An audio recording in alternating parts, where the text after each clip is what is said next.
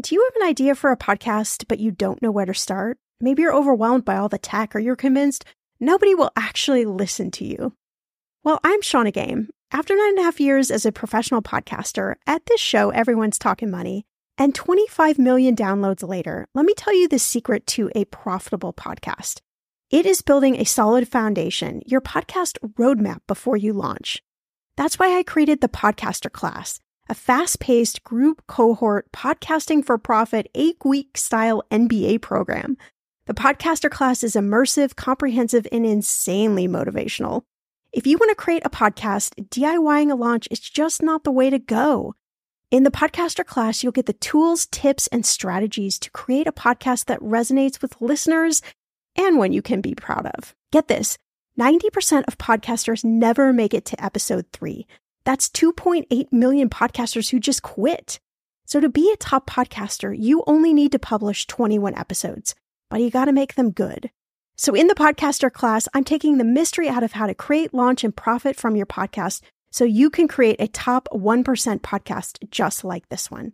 The May cohort is now open for enrollment. Classes start May 22nd. There are only 15 spots open. You are going to learn podcasting with me and 14 other amazing people. You can learn all the details at thepodcasterclass.com. Use code podcast when you sign up for $100 off. That's thepodcasterclass.com. You know, I'm a big fan of enjoying life while still being smart financially. That's why I love ButcherBox. I can get a variety of high quality meat, seafood, chicken, and pork at an amazing value, all with exclusive member deals delivered to my door with free shipping always. One thing I just never wanted to cut out of my spending plan is eating good food. And with ButcherBox, I don't have to, and neither do you. Where else can you get free protein for a whole year? Yes, you heard that right. One of my favorite go to dinners is a salmon bowl. I'm not even a huge salmon lover, but ButcherBox's wild caught salmon is oh so good. I make a nice little marinade, saute some veggies, cook the salmon, and throw in some rice and it is an amazing dinner. If you want to take less trips to the grocery store and always have prepared meat in the freezer for a lot less money, you need ButcherBox in your life. Sign up at butcherbox.com/etm and get our special deal. ButcherBox is offering our listeners a free for a year offer plus an additional $20 off. You can choose salmon, chicken breast, or steak tips free in every order for a year. Sign up today at butcherbox.com/etm. So you're casually sitting on the couch one day when your future spouse comes up to you and says, "You know, I think we should have that conversation about a prenup." You feel your heart start racing, you have sweat beads start dripping down your face, and you realized, "Yep, it's time to have that conversation." I'm Shannah Compton Game. This is Millennial Money, and today we're demystifying the new marriage trend, the postnup, and talking about those ever popular prenups with attorney Jennifer Guimond, and I ask Shannah all about different types of investments.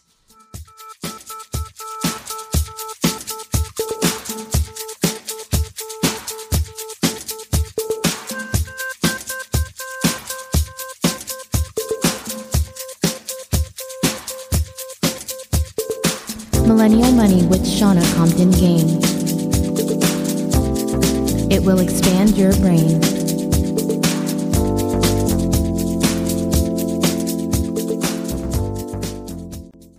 So, I hope you have your seatbelts fastened for this podcast episode. I am actually so excited to bring this episode to you to talk about these really con- controversial topics postnups, prenups, all these things that we hear. Maybe we hear our friends or someone in our family has one of these, but we're just like too afraid to ask the questions behind it. You know, what is it really? How does it work? Should I have that? Should I not have it? You know, all of those kinds of questions. And so I'm I'm really excited to dive into this episode. But before we do, we have a listener question from Janice. I hope I'm saying your name correctly. Janice says, "Hi Shannah, I'm a 24 year old lifelong learner. I currently invest heavily in a Roth in addition to my 403b. I have recently started using a brokerage account as well. Can you please explain the difference between an ETF versus a mutual fund versus index fund? Thanks so much. This is a great question, Janice, because uh, no matter where you are in your investment uh, uh, range or vocabulary, there's a lot of confusion around these terms. And even when we think we understand them, then sometimes it's like a head scratcher again. Like, wait a minute, what was that? Because it all sounds like Japanese, especially when you're starting out. But an ETF is just short for an exchange traded fund, and it really is just a basket of securities that you can buy or sell on a stock exchange. And they're traded like stock, which means that the price goes up all throughout the day. So the price is constantly fluctuating between the ETFs. And they've been around for, you know, not as long as mutual funds, but they're really popular because ETFs traditionally are low cost funds. It's one of the advantages of an ETF. And you may see a lot of companies like Betterment and Wealthfront, even if you use your own brokerage fund, that th- these types of companies use ETFs and recommend ETFs because they are such low cost funds. They're really popular. I would say, you know, outside of investing in your 401k, you're going to see a lot of emphasis on ETFs just because they are super, super low cost. And as we've talked about on this podcast, when you're investing, the objective, of course, is to pay as little for the fund as humanly possible and get as high of a return as humanly possible. And that's sort of the way you win with investing. And really, up until a few years ago, there wasn't a lot of talk around fees around investments uh, whether we knew it or not, there were fees associated with all of these different types of funds but they weren't out in the open. So a lot of times I think people thought that they were making a lot more money in their portfolio than they were actually making because the fees were really dragging down their portfolio. So that's an ETF. A mutual fund, they're they're like a cousin to an ETF and it's it's also like a basket or a pool. You'll often see it described as a pool of investments that brings together multiple stocks, bonds, and other securities all into one, like a little basket of goodies. And you know, 401ks is going to be the most frequent place that you see mutual funds. Usually, when you start working for a company and you're able to invest in their 401k, they'll give you a list of, I don't know, 10, 15, 20, depends on the company, different mutual funds that you can select from to invest in. And there's all types of funds. There's tech funds, there's healthcare funds, there's international funds, there's emerging market funds, you name it, the US st- stock funds, there's all sorts of different funds that you can choose from. And those different funds are then made up of uh, the different investments. And you can look when you're researching which mutual funds you want to select, you can look up all those different companies that are included in that mutual fund. And the idea behind the mutual fund is that if, let's say, you're in a tech fund and I don't know, God forbid something happens with Google, and let's say Google's one of the stocks in that fund. Something happens with Google, maybe there's a security breach or something like that, and the price tanks. The objective is that all the other funds in all the other, you know, companies' stocks in that particular mutual fund will help pull that price up. So it's unlike investing with a stock. You know, if you invested just in Google and something happened to Google, you would risk uh, losing a lot of your value in that stock. So hopefully that makes sense. And the mutual fund's a little bit different. So the price is only adjusted at the end of the day, and it's based on something called net asset value. You don't need to understand that all. You just need to know that the price only changes once a day at the end of the day. And there's usually a portfolio manager for each of these funds. And of course, these funds have fees as well. And you're also looking for low cost funds if you're selecting between mutual funds. So an index fund is just a type of fund, really, that follows a particular stock market index for instance, the S&P 500. It holds all the stocks or bonds that are in that particular index, right? So if we're looking at the S&P 500, that's a roster of the 500 largest US companies with publicly traded shares. And each stock weight on the list is usually determined by its overall market value. So if you had an S&P 500 index fund, it would contain that roster of funds and the idea is that the index fund will mimic what is happening in that particular index. So if you're watching, um, you know, some finance show throughout the day and you see the S&P 500 is up, the objective then is that the index fund will also be up for that day. So it, it kind of works in tandem with that particular index. So hopefully that helps uh, differentiate, I think is the best word I'm looking for here. Those different types of investments. We have our ETFs versus our mutual funds, right? Those are like cousins. And then we have our index fund, which is a type of fund. It could be a type of mutual fund um, that you can invest in. So they're all a little bit different there. I'm going to include a link in the show notes to Fidelity. And Fidelity actually has this awesome learning center where you can go in and you can learn about all of the different investment products. You can take a little mini course. So you really can break down each of these different uh, bits and pieces of the investments that maybe the bits and pieces that are a little bit challenging for you to understand.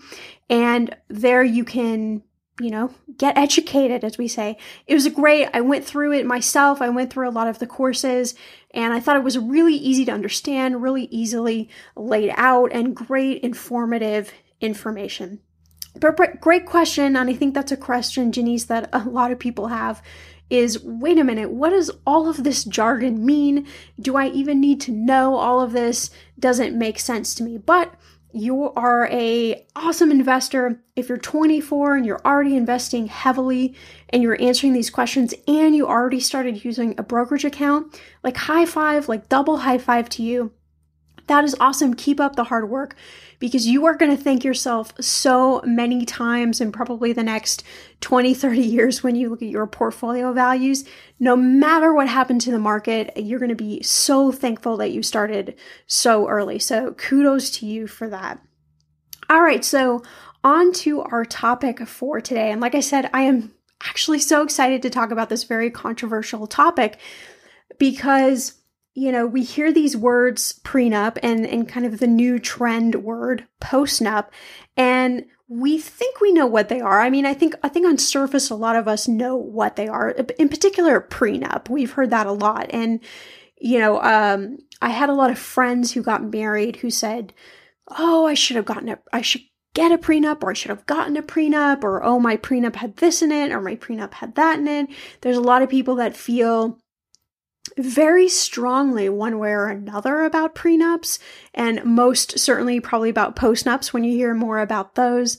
Um, I'm kind of in that camp, uh, just, just my personal opinion, and it might actually surprise you because through my first divorce, I literally was decimated. I um, I gave up honestly, every single asset, about the only asset that I retained were my clothes and my car, which I still had a loan on my car. So it wasn't really an asset, but I walked away from a house and from a lot of other things in that, um, in that divorce. It was not, it was not pretty at all. It was not financially beneficial to me. I don't think divorce is financially beneficial to anyone, but I, I do know some people who've come out a little bit unscathed, but I, a lot of my female friends, ironically, have come out um, on the wrong side of coin, if you will, when it when it comes to divorce. It's just ugly. It's not a good process, and so I understand the theory behind prenups. You know, a document there, an agreement that you set out before you get married that dictates what's going to happen to your finances if you get divorced. So, in theory, I understand it, of course. And when I got married again, a lot of people were surprised that I decided not to have a prenup. But honestly, I was still rebuilding. I was still completely in the rebuilding stage. And there was nothing really to put in a prenup. And besides the fact, I just, you know, I just, I, I'm a believer in people. Maybe, maybe that's a naive statement, but, um, you know, I, I just believe that when you come together and you're married, however the chips may fall, they fall good, bad, whatever in between. And so I'm actually not a personal fan of prenups, but I do think that it's really important to learn about prenups. I actually didn't know a lot about postnups until this podcast interview. So, you know, I feel like I got educated as well. I think it's good to know about these. And then I think there might be a lot of you listening to this podcast where you're wanting to have that conversation with your future spouse about a prenup or maybe even about a postnup, and you just have absolutely no idea how to bring up this topic, how to talk about such a super sensitive topic. And so I was so overjoyed to have Jennifer Guimond join me on this episode. She's a Chicago based attorney. And she really helped break down the differences between the prenup and the postnup and, you know, some strategies, some suggestions for how in the world do we enter into those super, super, super tough conversations. I'm going to be real with you. Identity theft is on the rise, and you do not want to wake up one morning and discover that your bank account has been emptied, or you're overdue on credit cards you never even applied for. We talk about this often on the podcast, but you don't realize how much of your information is available to scammers on the internet and how susceptible you and your family are to identity theft and fraud. I know it's scary, but now you can get your data removed with Delete Me. That's why I personally choose Delete Me. Delete Me is a subscription service that removes your personal information from the largest people search databases on the web, and in the process helps prevent potential ID theft, doxing, and phishing scams. I just started using Delete Me and I got my regular personalized privacy report and I was shocked what they found and removed. It was pages of information about me that I did not want online. Here's how it works. You sign up and provide Delete Me with exactly what information you want deleted, and their experts take it from there. I cannot tell you how relieved I felt to have Delete Me. And you know, it's also a great service for your parents or grandparents to help protect them from identity theft. Delete Me is not just a one time service. Delete Me is always working for you, constantly monitoring and removing the personal information you do not want on the internet. Take control of your data and keep your private life private by signing up for Delete Me, now at a special price for my listeners. Today, get 20% off your Delete Me plan when you go to joindeleteme.com slash ETM and use promo code ETM at checkout. The only way you get 20% off is to go to joindeleteme.com slash ETM and enter code ETM at checkout. J O I N D E L E T E M E dot com slash ETM. Go to joindeleteme.com slash ETM and use code ETM for 20% off. When it comes to financial advice, you got to trust the source. It's why you listen to this podcast. When I'm looking to upgrade my wallet, I turn to NerdWallet. Their expert team of nerds dives into the details to help you find smarter financial products. Before NerdWallet, I was paying for vacations all wrong. I was missing out on miles I didn't even know I was leaving on the table. Now I've got a new card with more miles and more upgrades. What could future you do with more travel rewards? I don't know, maybe that fancy hotel upgrade that you have always been dreaming about. Wherever you go next, make it happen with a smarter travel credit card. Don't wait to make smart financial decisions. Compare and find smarter credit cards, savings accounts, and more today at nerdwallet.com. Nerdwallet Finance smarter. As with all cards, credit is subject to lender approval and terms apply. The weather is getting warmer. I'm so excited, and it is time to say goodbye to all those jackets and sweaters and hello to the shorts and t shirts. I wanted to update my summer workout wardrobe for the long haul without, you know, spending a fortune. Luckily, I found Quince and I am in love. Quince is your go to place from everything from premium European linen dresses, blouses, and shorts from $30, washable silk tops, timeless, 14 karat gold jewelry, and so much more. The best part of all, all Quince items are priced 50 to 80% less than similar brands. By partnering directly with top factories, Quince cuts out the cost of the middleman and passes those savings on to you. And Quince only works with factories that use safe, ethical, and responsible manufacturing practices and premium fabrics and finishes. I love that. Okay, I bought the dreamiest pair of workout leggings and a bright pink workout top to match. Honestly, ladies, I gotta tell you, these leggings you need. The price cannot be beat, and I feel like a million bucks wearing this cozy workout friendly outfit. I've worn it for like five days straight. Get warm weather ready with Quince. Go to quince.com slash ETM for free shipping on your order and 365 day returns. That's Q-U-I-N-C-E dot com slash ETM to get free shipping and 365 day returns. Quince.com slash ETM. Okay, friend, I want to know, what are your money goals this year? Are you saving to buy a house or maybe a wedding? or a dream vacation to somewhere tropical.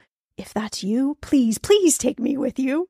Or maybe you want to just grow your emergency fund because, let's be real, life is expensive. I want to make sure you reach your goals, so you need Monarch. That's why the Wall Street Journal named it the best app for growing your savings. Monarch is the top rated all in one personal finance app. It gives you a comprehensive view of all your accounts, investments, transactions, and more. You can create custom budgets, track progress towards your financial goals, and collaborate with your partner. And now get an extended 30-day free trial when you go to monarchmoney.com slash ETM. Here's what I love. Monarch is the most customizable budgeting app. You can change the layout of your dashboard. You can go between light and dark mode. You can create custom budgets and notifications. You can set up all of these automatic rules for your transactions and notifications and so much more. Monarch is obsessed with constantly improving their product. Get this. They release updates every two weeks and they even allow customers to submit suggestions, vote on requested features, and view the product roadmap. This, my friend, is totally original. Plus, they will never sell your data to third party or show you ads. I think that's really important.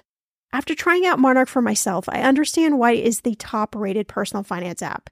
And now listeners of this show get an extended 30-day free trial when you go to monarchmoney.com slash ETM. That's M-O-N-A-R-C-H-M-O-N-E-Y dot com slash ETM for your extended 30-day free trial.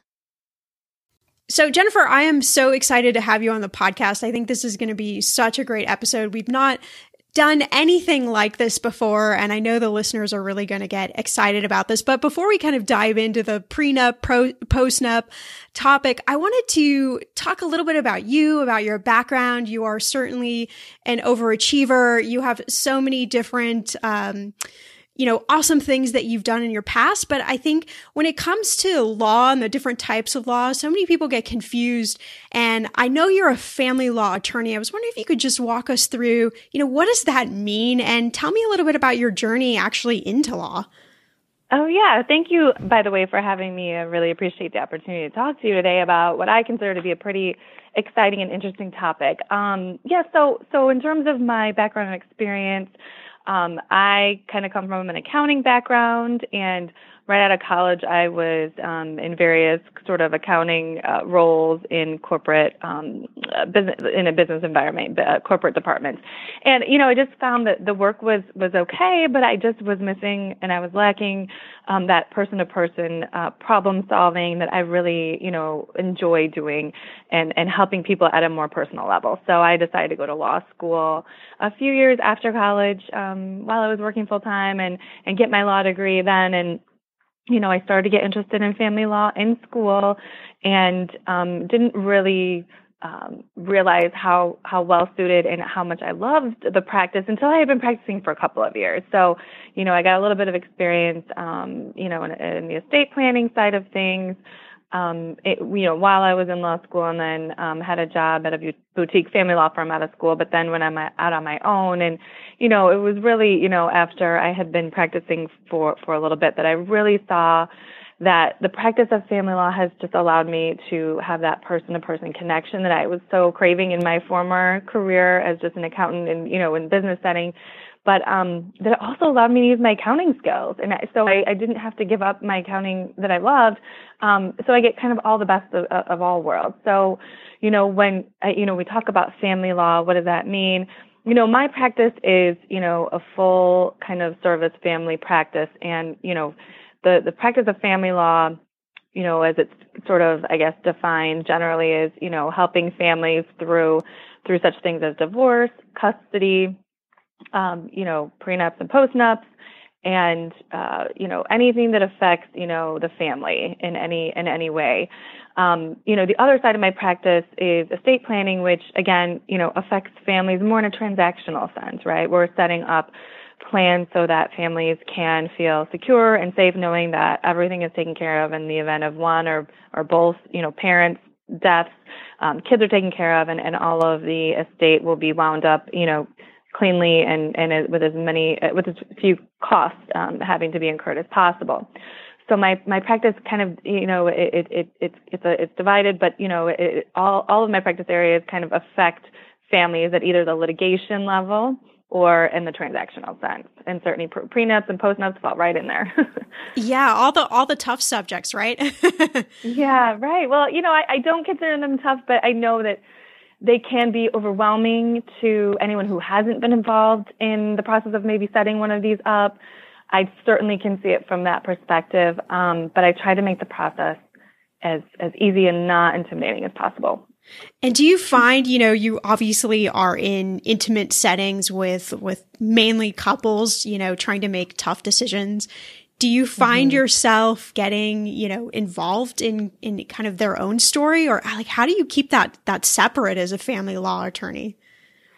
Well, you know, I think you would be really remiss if you weren't at some level identifying and and getting, you know, um, close to your clients in the sense that you know you're kind of going through a journey with them and so sure. so i think you know you, there is a little bit of that but you know ultimately at the end of my day i know that like i've got to keep things you know professional and i've got to you know make sure that i am providing what i need to provide which is adequate counsel and you know taking the stress off their plate and so we can't get you know i can't get too inter- intermeshed with the you know all the emotional stuff but what what i do is i do sit and listen and i do um, counsel them, you know, through what you know typically can be one of the hardest times in their life if they're going through a divorce. Certainly, that's that's up there with death um, yes. in terms of, of difficulty to get through.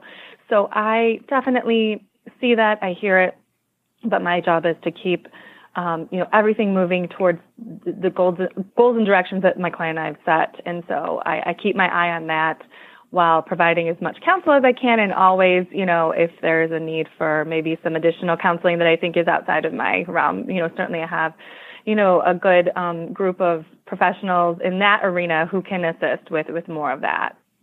Yeah, I, I like that a lot because I could imagine mm-hmm. that there are some stories that are that are you know tug on the heartstrings and uh, yeah you know i think every every person's at a different emotional place you know particularly when they come mm-hmm. to an attorney about this and you yeah. know we we've we've obviously all of us have heard whether we understand exactly what it is we've heard the word prenup but postnup i think mm-hmm. is a mm-hmm. bit it's a bit of a foreign concept can you walk mm-hmm. us through, you know, like what is the difference between those two other than obviously pre and post?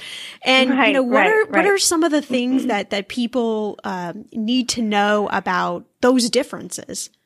Yeah, so I mean, like you like you alluded to, there there's the obvious difference between a prenup and a postnup. A prenup it's signed before a wedding. So before you even walk down the aisle, this thing has been negotiated and drafted and executed, and it's been kind of put away. Um, so it's done. It's in it's in place, and you know the terms of a prenup actually usually state that it won't become effective until you know the actual wedding occurs. Mm-hmm. So once that wedding occurs, now this prenup that has been drafted and executed is is is set. It is is valid. It is you know it is uh, legally enforceable at that point. Um, that's one major difference. The uh, one of the other major differences is, you know, what what do parties have to do to make these things valid? And I don't want to get into a lot of technical, you know, uh, yes. legal jargon, yeah, because I certainly don't want to bore, bore anyone with that. But you know, certain things uh, have to happen with each type of agreement to make sure it's valid and enforceable. So I can walk maybe through what that looks like for prenup, and then we can walk through what that looks like, yeah, for postnup. And I just want to throw out there as a, you know, kind of a disclaimer that I'm an Illinois attorney, which means I'm licensed to practice law in Illinois. We are a separate property state. Our laws on prenups and postnups quite quite possibly will vary from jurisdiction to jurisdiction. And then obviously, you know, internationally, there, there could be just completely different rules and laws on this. So my perspective, you know, is basically from an Illinois attorney's standpoint and, and based on Illinois statute and case law. So I just wanted to make that really clear. Um, so, you know, in terms of a prenup, um, the prenup will be typically found valid if there are several factors that have been adhered to in the process of, of negotiating and executing this prenup. So the first one is that it has to be done and it has to be signed well in advance of the wedding. So, you know, you hear these stories about, you know, the the eve of the wedding, you know, parties are still negotiating and trying to work out these details. Well, you know, one the party that maybe you know is to receive the the the the the lesser of the property under this prenup or the the worst deal. Could use that fact uh, you know if they ever wanted to invalidate the prenup. They could say they felt pressured coerced into signing this and it was right before the wedding and they felt they had no other options. So so one thing that i that i tell my clients and counsel them on is what what the law here in illinois kind of you know shows make could potentially lead to the finding of, of a prenup to be invalid, and that's one of them. So so I always say let's let's make sure we have it done in well in advance of the wedding. And what's well in advance? It depends exactly. on the facts and circumstances. We won't go into all that, but you know, it, it the the night before is not well in advance. I will I will say that. So, or you know, the, the, the rehearsal dinner. I've heard of those. You know, they you know they're still working oh, no. out and they're trying to have the rehearsal dinner. And, you know, so that again, the, we don't want it to be this last minute. Anyone's feeling pressured or coerced. Okay, so that's and quick aspect. question. Quick question before you before yeah. you go further. You know, you mentioned that you know usually the party who feels like they're not or they're they're practically not getting as much you know from the mm-hmm. prenup. Is mm-hmm. it always a case where one person's you know, in the disadvantage and one is in the advantage, or is that just purely case by case? Well, it's case by case, but you know, you you have situations where one party just clearly has a lot more. Um, they're coming to the situation with a lot more, and that's why this prenup is is being um, done. And you know, you you certainly can have situations where parties are coming into the marriage with equal, you know, assets that they want to protect, but in those cases where one is coming in with a you know clear advantage in that their net estate is far greater than the the person who they're marrying the person with the lesser estate could feel like you know they may want to find this prenup to be invalid at some point if they feel over time that they just you know they they didn't feel it was overall fair. So you, you can, yeah yeah. Um so the, the, the, the, the next factor is there has to be a full and frank disclosure of assets and income before a prenup would be, you know, absolutely found valid. So if, you know, the parties, and this is, again, we're talking about Illinois law and what Illinois case law has, has held in terms of what the, you know, the court can look at in, in, in, in deciding whether or not to invalidate a prenup. So if there's a full and frank disclosure by both parties of all of their assets and debts that they own and that they have that they're indebted to prior to the marriage and there it doesn't look like anything was hidden or not disclosed then then that's one factor that that, that will probably you know be in the in, on the side of the party who's looking to you know enforce this agreement. So you know that's an important aspect. You can't just you know present an agreement to a fiance and say you know you you know what I make, you know what I have. I'm, we're not going to go through the whole you know, process of listing it all out.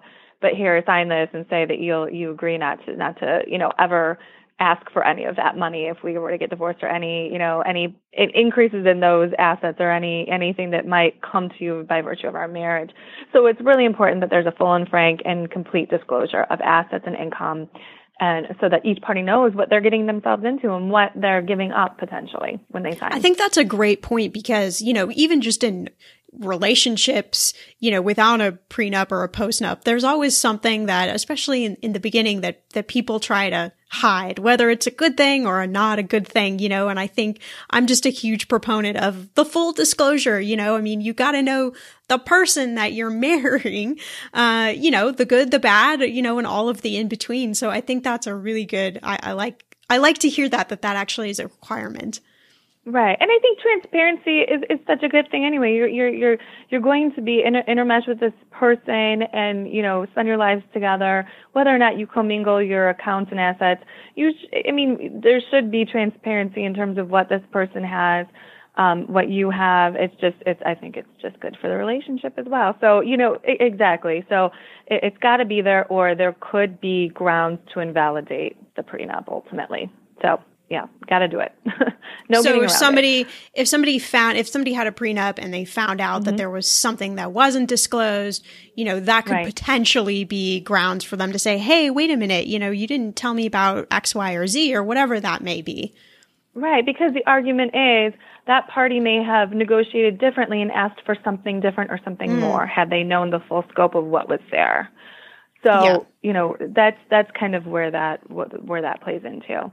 Um, the final, you know, uh, requirement that really should should be present to make this thing as airtight as possible is that both parties should be represented by counsel.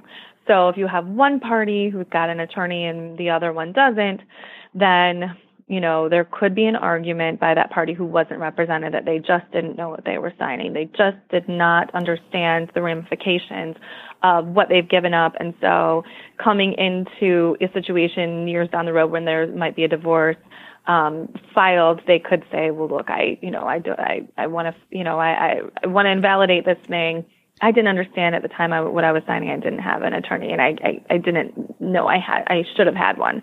Um, now there are certain ways that you can, you know, if one party party just refuses to get an attorney, then maybe you, you can really make sure that the agreement fully says that they had plenty of opportunity, they were advised to get counsel, despite all the opportunity and despite the, the advice they, they elected to proceed pro se. However, it, it just is one factor that the, the, the court can look at. So it's highly advisable that both parties are represented by counsel in the negotiation and signing of this agreement. And separate counsel, correct? Or the same counsel? Separate. separate. No.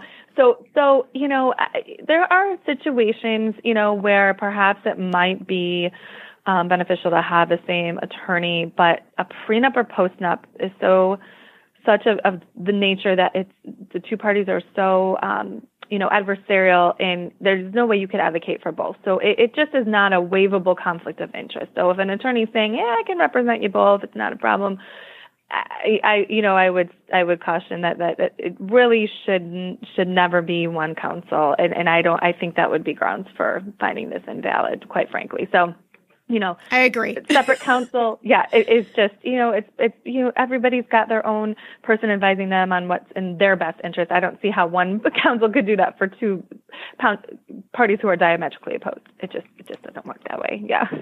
right. Exactly. I yeah. hear you. So we're we're seeing yeah. this trend towards postnups. You know, mm-hmm. what is it about postnups? Why why is this trend happening?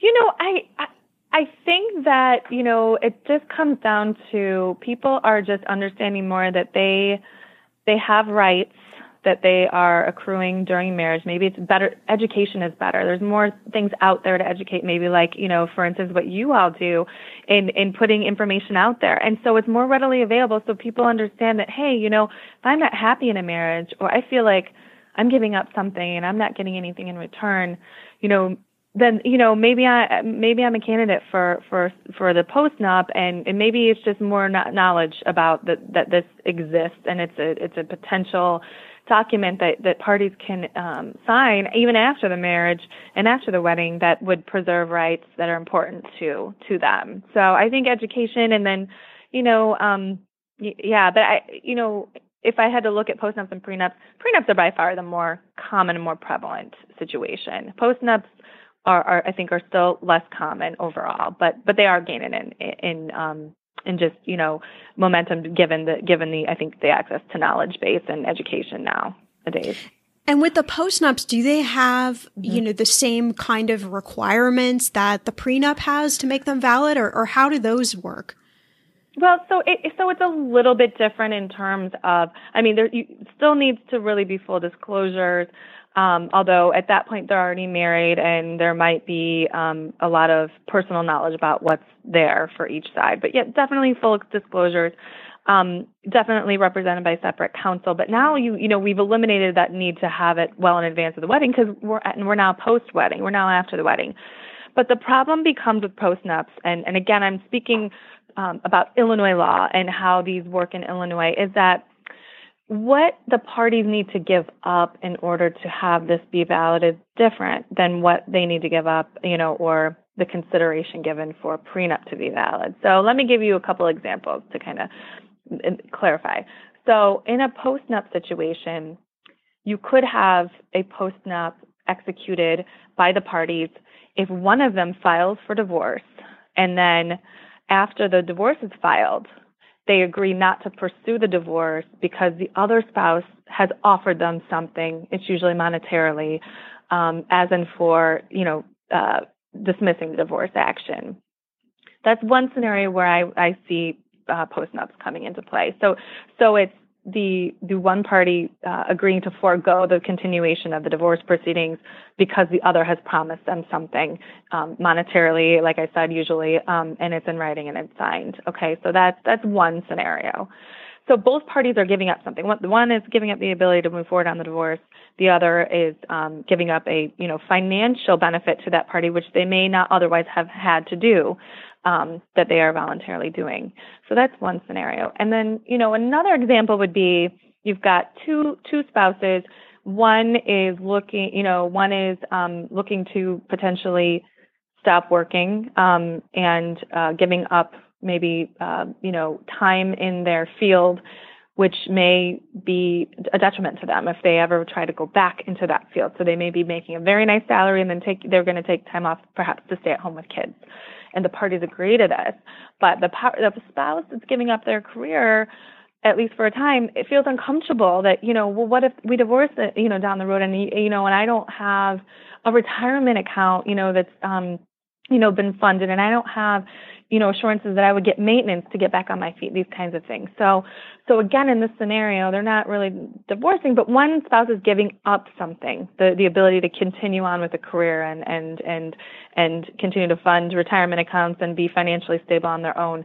And the other spouse, you know, um, you know, obviously would be, um, you know, then giving up something monetarily and saying, look, you know, if you agree to do this, we'll put in a post-nup and, you know, uh, you know, I'll, you, you'll be taken care of either through uh, financial incentives or, or maintenance or something to that effect. So that's another example of why a post-nup could come into play. So, so it's a different analysis. A prenup is valid just by virtue of, you know, moving forward with the wedding.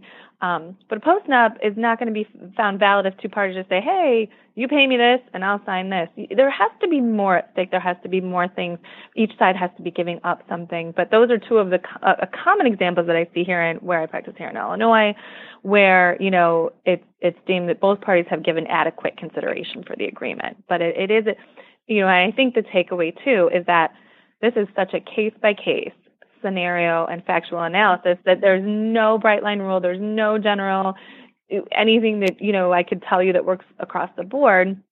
It just really would depend on that those facts and circumstances for those parties and whether or not you know an attorney in the family law arena consulted would would say, hey, yeah, I think this would hold up. I think this would be be valid. Um, and a post nup a post nup could be at, at, any particular point in time after you get married, right? There's not a, a, set period of time.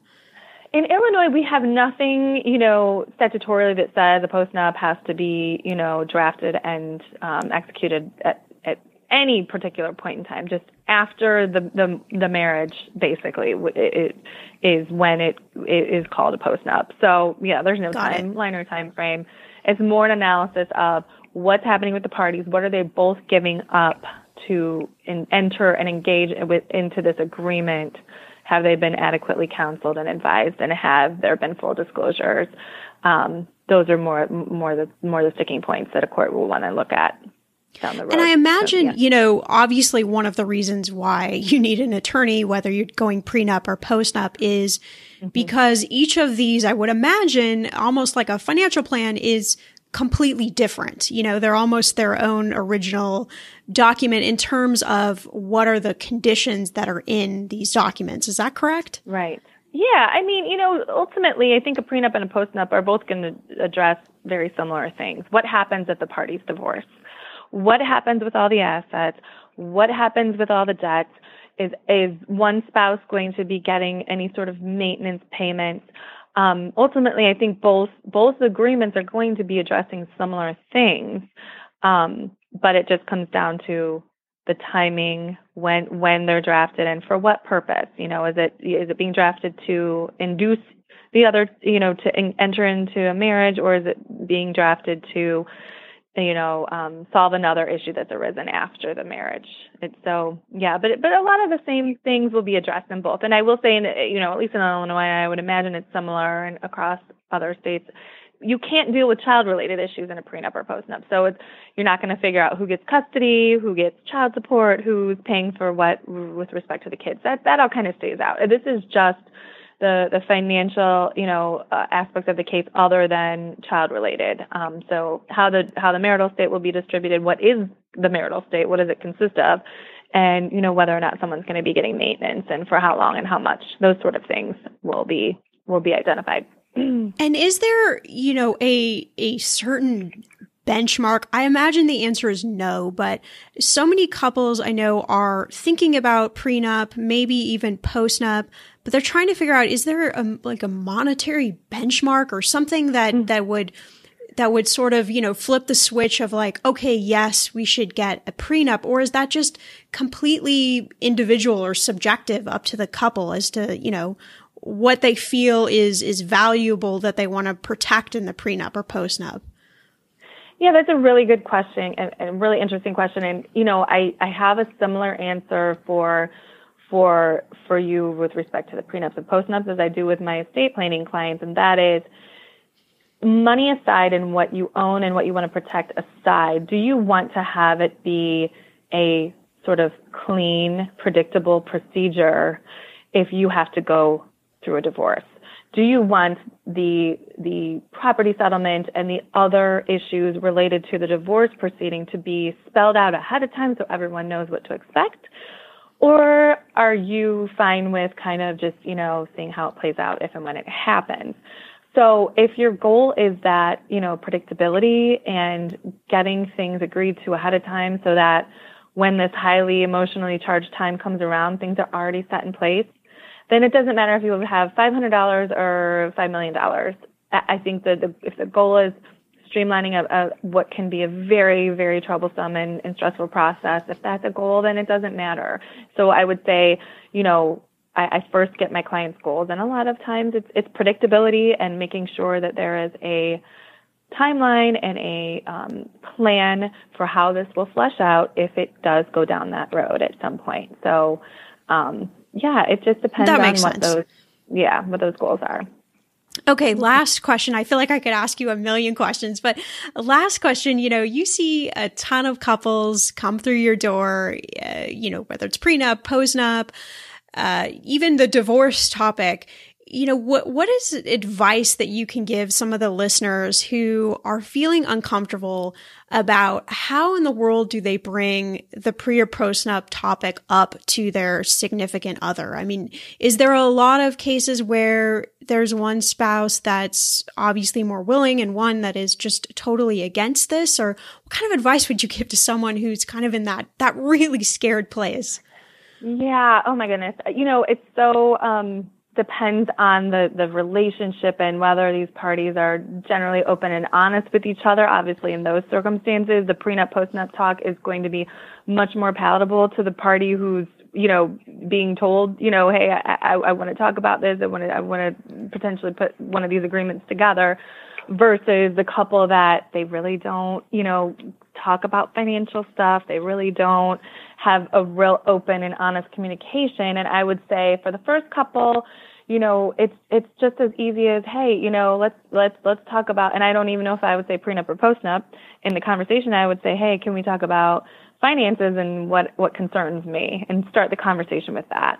Um, with the with the, with the couple that doesn't have this full and open and honest kind of communication style, I would say maybe schedule um, you know some therapy sessions with a third party and say, you know, there's something I'd like to bring up and talk to you about, but I feel like we'd better assist it if we did it with a therapist so that, you know, you, you know, I, you don't feel like I'm saying, you know, the wrong thing and I don't feel like I'm saying the wrong thing and we can really get through this conversation together. Um, so th- that's kind of what, you know, I, I would recommend, um, you know, if, the, if there's a party that just won't talk about it at all, then I think, you know, the one that's asking you for the prenup or postnup, or, or well, if it's a prenup, they need to decide if this is a relationship that's that's a long-term relationship and if that makes sense because over the years of marriage obviously there's going to be lots of need to communicate and lots of need to talk about stuff that isn't fun but you know that you know I think it could be a you know sort of a precursor if you will um, as to whether or not the relationship is going to sustain you know a long-term marriage. So that is such a great point. I, I love mm-hmm. that. Um, mm-hmm. and I think that that, that, like, that point needs an exclamation point because you're yeah, right. I mean, yeah. there's so many difficult things that you're mm-hmm. going to go through in a marriage and you can't foresee that, you know, when you're thinking mm-hmm. about your wedding day and how amazing that's going to be. But all mm-hmm. of us in every relationship, you know, we walk through tough stuff and you have to be able to mm-hmm. have this this transparency about you. And you know it starts i think with talking about hard stuff like money. Yeah. Yeah definitely. I mean money is you know it's so important to everyone and protecting it and you know making sure that we're all taken care of. And once you become one economic unit, once you're married, I mean, this now you really need to be on the same team. So, um, you know, as much as the couples can do ahead of time to to to build that foundation for communications is always advised. Awesome. This has been so informative. I love this episode. Um, I love the conversation and all of your amazing information that you provided. Tell the listeners where they can find out a little bit more about you if they're interested in learning more about this subject or, you know, are in the state of Illinois and actually want to connect with you. Yeah, that would be great. And again, thank you so much for having me. It's been a real pleasure speaking with you as well. Um, so, in terms of contact information, um, I can be found online. My law office website is www.gqlawoffice.com. So they can find um, you know, information about myself, my practice, some some interesting blog articles we've definitely written on prenups, postnups, um, and you know, if they'd like to reach out to me further, they can get my email and phone number there on the website as well.